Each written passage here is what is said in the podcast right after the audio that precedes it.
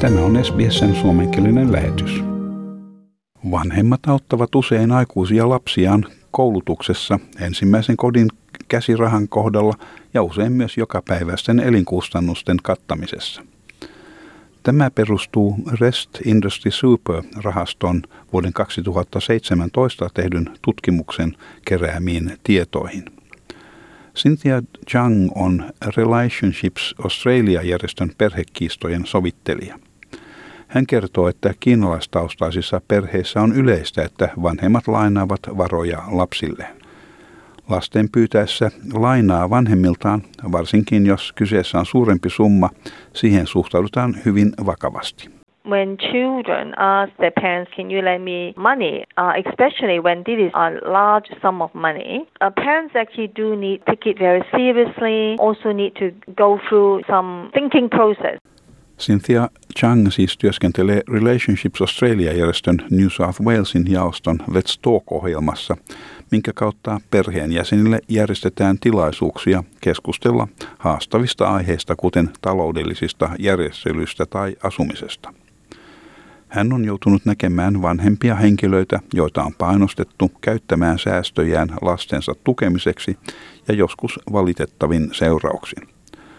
Todennäköisesti vanhemmat ovat huolissaan suhteestaan lapsiinsa, mutta loppujen lopuksi on tärkeää, että he varjelevat omaa taloudellista turvallisuuttaan. They probably are concerned about rocking the boat or harming the relationship. But at the end of the day, it's about protecting themselves. Yes, we all want to be a loving parent, but we also need to be money smart and also wise. Drew Brown on taloudellinen neuvonantaja Sapiens Financial and Investment-yrityksessä. Hän kehottaa eläkeläisiä, jotka harkitsevat varojen lainaamista lapsilleen, ajattelemaan, miten tämä voisi vaikuttaa heidän vanhuuseläkkeeseen tai muuhun valtion tukeen. Hallitus sanoo, että vanhuuseläkkeen varassa elävä henkilö voi antaa 10 000 dollaria lapsilleen tai 30 000 dollaria viiden vuoden aikavälillä ennen kuin taloudellinen tila uudelleen arvioidaan.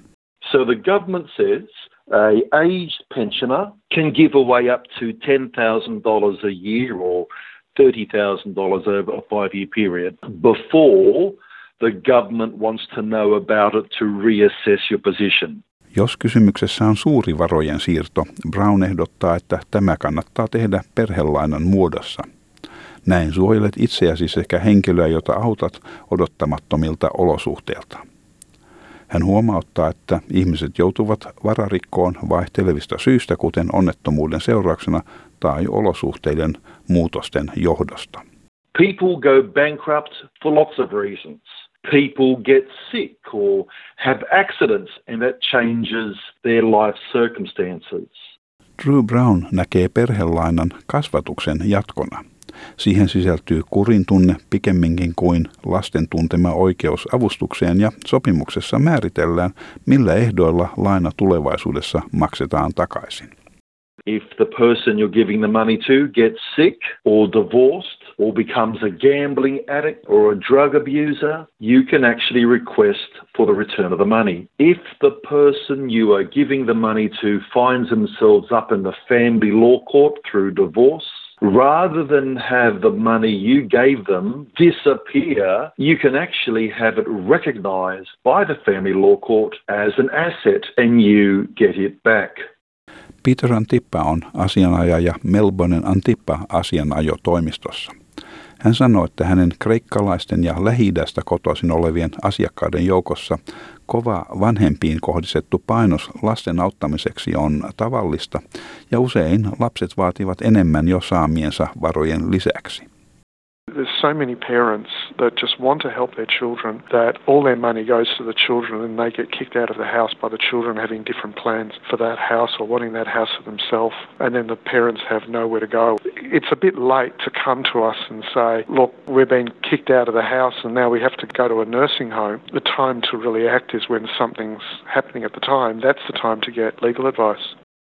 Drew Brown kertoo nähneensä vastakohdan niiden vanhempien välillä, jotka auttavat lapsiaan ilman ehtoja, joutuen myöhemmin vaikeuksiin, ja niiden välillä, jotka lainavat lapsilleen varoja lainasopimuksen turvin.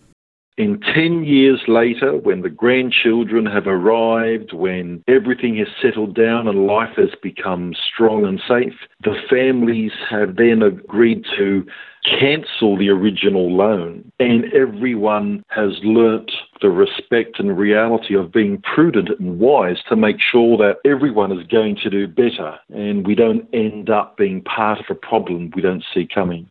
Peter Antipa sanoi, että vaikeudet yleensä syntyvät silloin, kun laina tehdään ilman minkäänlaista kirjallista sopimusta tai lainan tarkoitusta ei selvitetä lainaa annettaessa. find out what your legal rights are, what you should or shouldn't do, for the sake of documenting a loan or putting something in writing, or finding out whether it's really a good idea to lend money or substantial money to the children. Cynthia Wong ehdottaa, että jos et ole varma siitä, miten tämänkaltaisia keskusteluja järjestetään, kannattaa harkita perheneuvojan apua käytäessä läpi mahdollisia toimintamalleja ja niiden seurauksia.